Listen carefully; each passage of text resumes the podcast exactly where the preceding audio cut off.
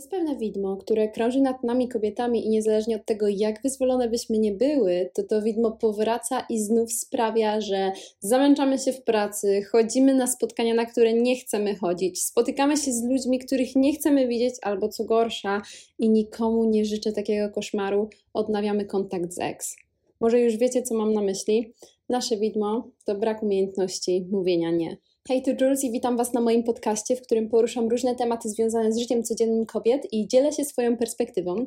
Chciałam powiedzieć, że bardzo się cieszę na ten odcinek, bo mówimy dzisiaj o zdrowych granicach i jest to bardzo ważny temat dla wielu kobiet, e, a na pewno dla mnie samej. Też ostatnio zaczęłam nagrywać regularniej, co potraktuję jako olbrzymie osiągnięcie ze swojej strony. Też jest to w sumie związane z tematem zdrowych granic, bo jest to moja wewnętrzna granica, na którą powinnam, nad którą powinnam pracować, że jak już się za coś zabieram, to robię to regularnie, e, bo mam duży problem z deadline'ami i robieniem rzeczy na czas. Zazwyczaj łapię po prostu kilka srok za ogon i niczego nie kończę, ale naprawdę dobrym tipem dla wszystkich jest skupienie się na jednej rzeczy, jednym dobrym nawyku i potem wszystko samo zaczyna się układać. E, ja niestety takiej umiejętności naturalnie nie mam. Jestem e, lokomotywą z dużym zapałem na początku, który wypala się bardzo szybko i muszę nad tym pracować.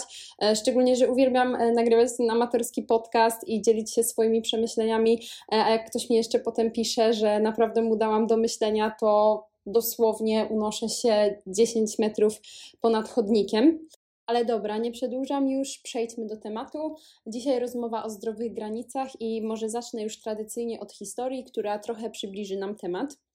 E, nasza koleżanka, nazwijmy ją Laura, jest bardzo miłą osobą. Laura zawsze pomoże Ci jako pierwsza, Laura przyniesie Ci rzeczy, które zostawiłaś w drugim pokoju, weźmie zmianę w pracy, na której nie możesz się pojawić w ostatniej chwili. E, Laura odpisuje od razu na wszystkie wiadomości. E, i Laura wydaje się przemiłą osobą, ale wcale nie czuje się ze sobą dobrze i ma duże problemy z zawarciem jakiejkolwiek przyjaźni. Ciągle wydaje jej się, że ludzie, z którymi przebywa, lubią ją tylko dlatego, że robi im ona przysługi albo zgadza się z ich zdaniem. Nieraz jej przyjaciółki zapominały o jej urodzinach, a ona była zbyt zestresowana, żeby z nimi o tym porozmawiać. Spójrzmy na sytuację rodzinną Laury.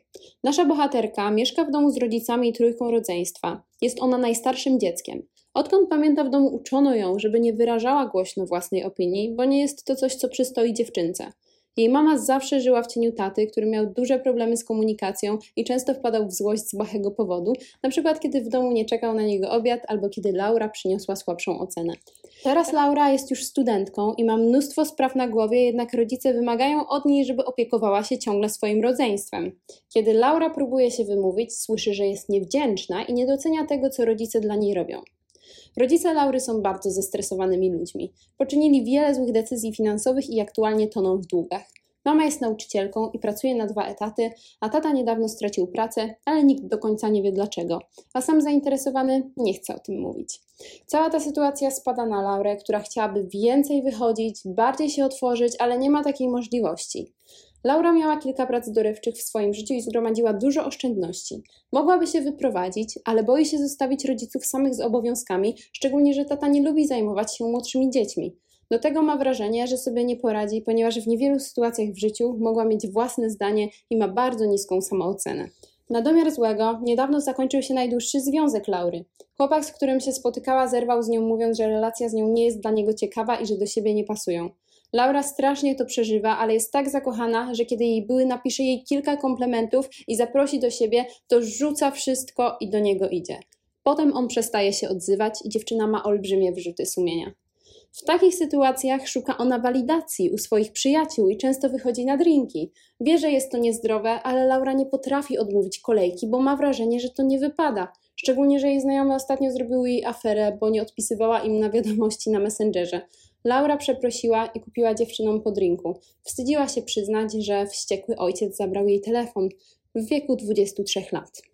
Laura ma bardzo duże problemy z asertywnością, do tego stopnia, że ostatnio poszła do łóżka z facetem z Tindera, ponieważ był dla niej bardzo sympatyczny i nie chciała mu zrobić przykrości. Wcale jej się nie podobał, w łóżku też nie był najlepszy, ale mówił jej tyle komplementów i tak zachęcał, że musiała się temu poddać. Potem oczywiście żałowała, bo typ już nigdy się do niej nie odezwał.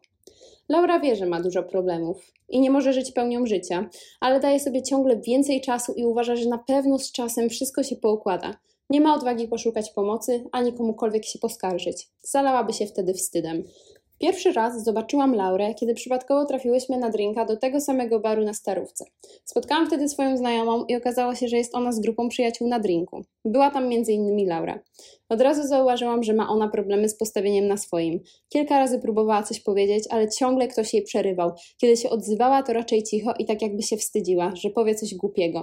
Znajoma wylała na nią drinka, ale to ona zaczęła przepraszać i prawie się popłakała. Na samym końcu nie mogłam zrozumieć, jak w ogóle taka dziewczyna znalazła się w tym towarzystwie.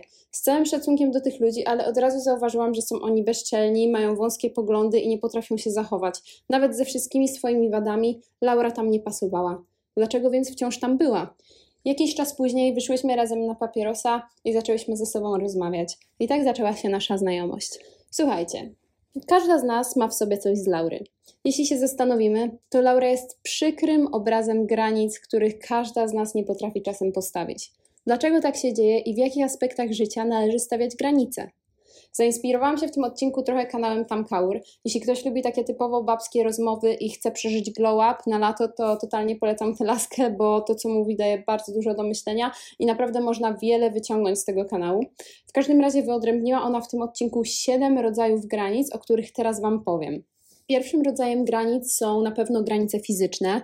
W moim przypadku wygląda to tak, że mam swoją przestrzeń. Nie lubię, jak ktoś, szczególnie ktoś obcy, ktoś, kogo słabo znamy, mnie dotyka.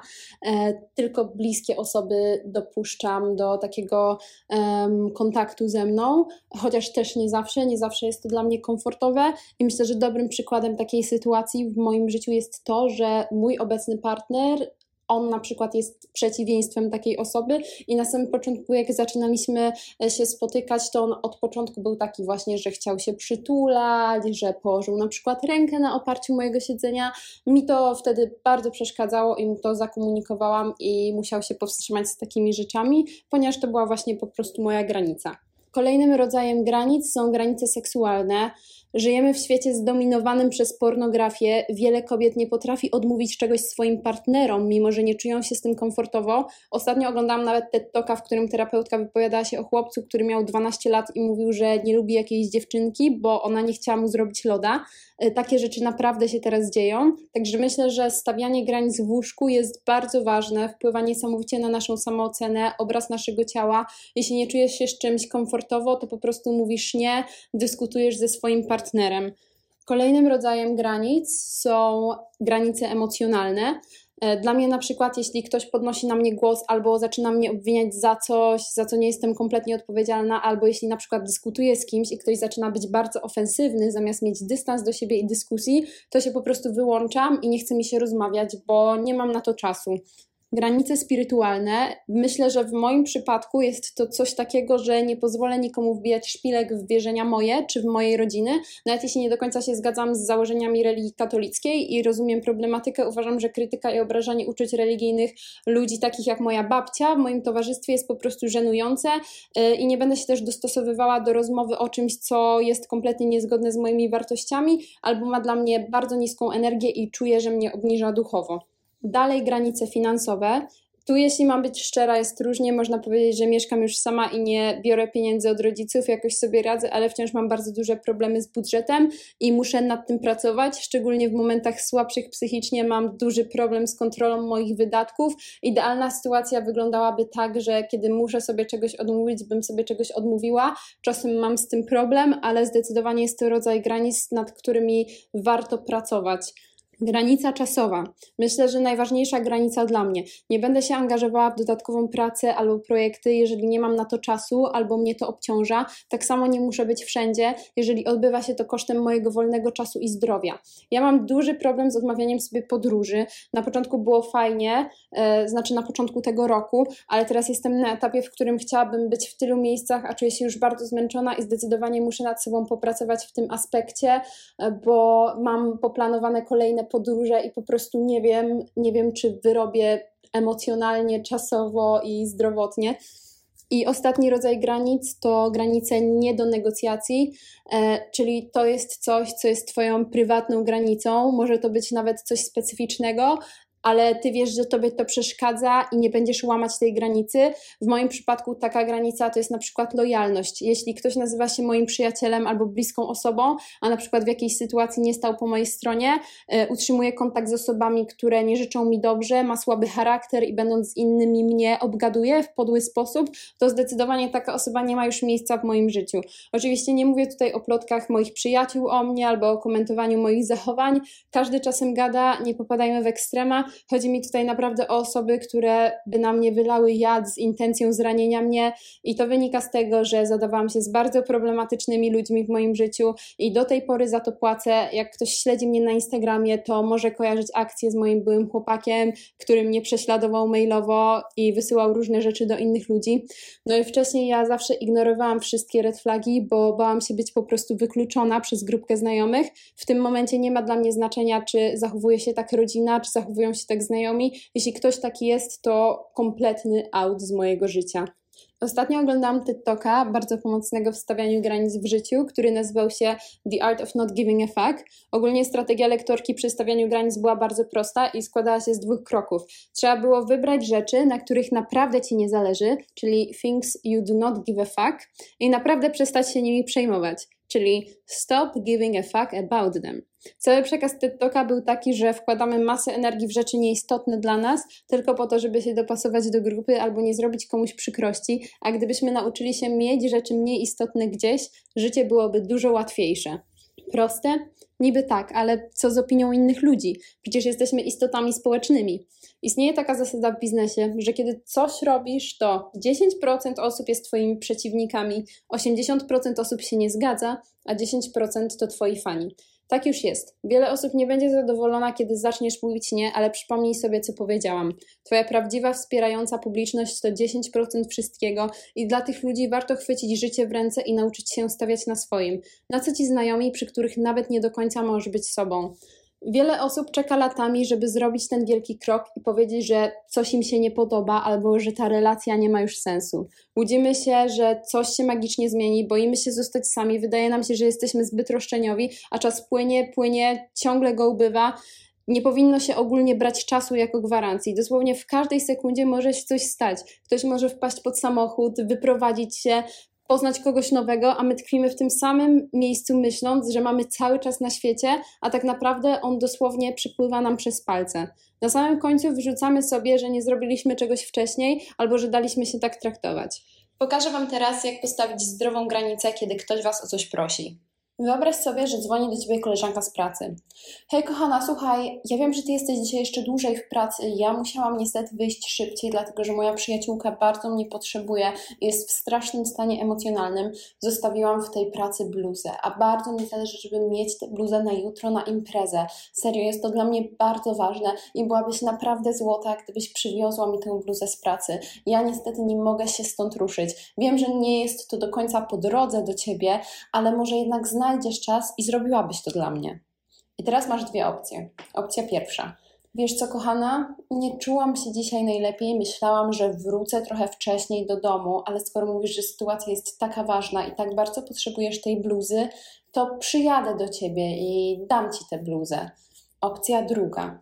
Wiesz co, słuchaj, w normalnej sytuacji bardzo chciałabym Ci pomóc, naprawdę. Natomiast dzisiaj od rana słabo się czuję i postawiłam jako priorytet swoje zdrowie. Naprawdę bardzo mi przykro, że Twoja koleżanka to przechodzi. Jeżeli mogłabym pomóc w jakiś inny sposób, to daj mi znać. Natomiast dzisiaj po pracy wracam prosto do domu. Jeżeli chcesz, to mogę wziąć Twoją bluzę i położyć ją w szatni, żeby była w bezpiecznym miejscu i żeby na pewno nikt jej nie zabrał.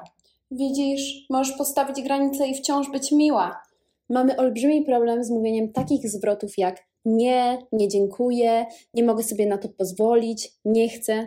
Tak jakby nie szło w parze z nienawidzę cię, a tak wcale nie jest. Nie to po prostu nie. Zupełnie neutralna rzecz do powiedzenia.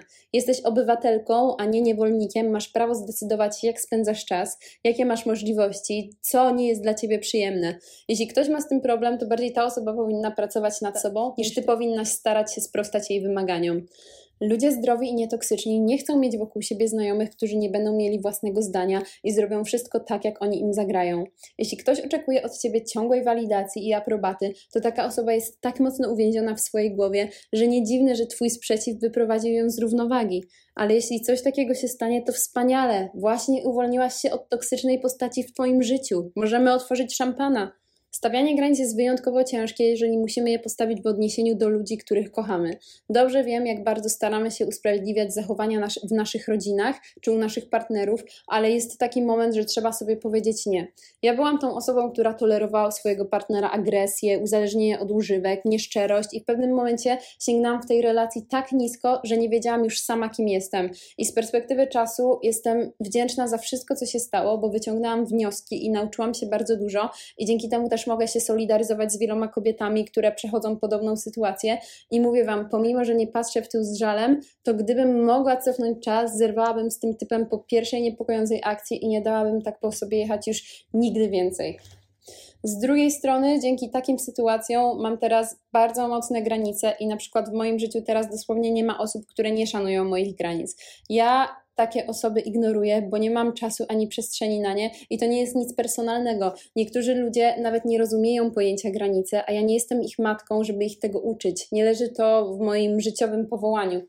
Taką sytuację przechodziłam nawet z pewnymi członkami mojej rodziny. Komunikowałam im wiele razy, że pewne zachowania z ich strony bardzo mnie bolą i mi przeszkadzają, ale byłam ignorowana za każdym razem, także po prostu ucięłam z nimi kontakt.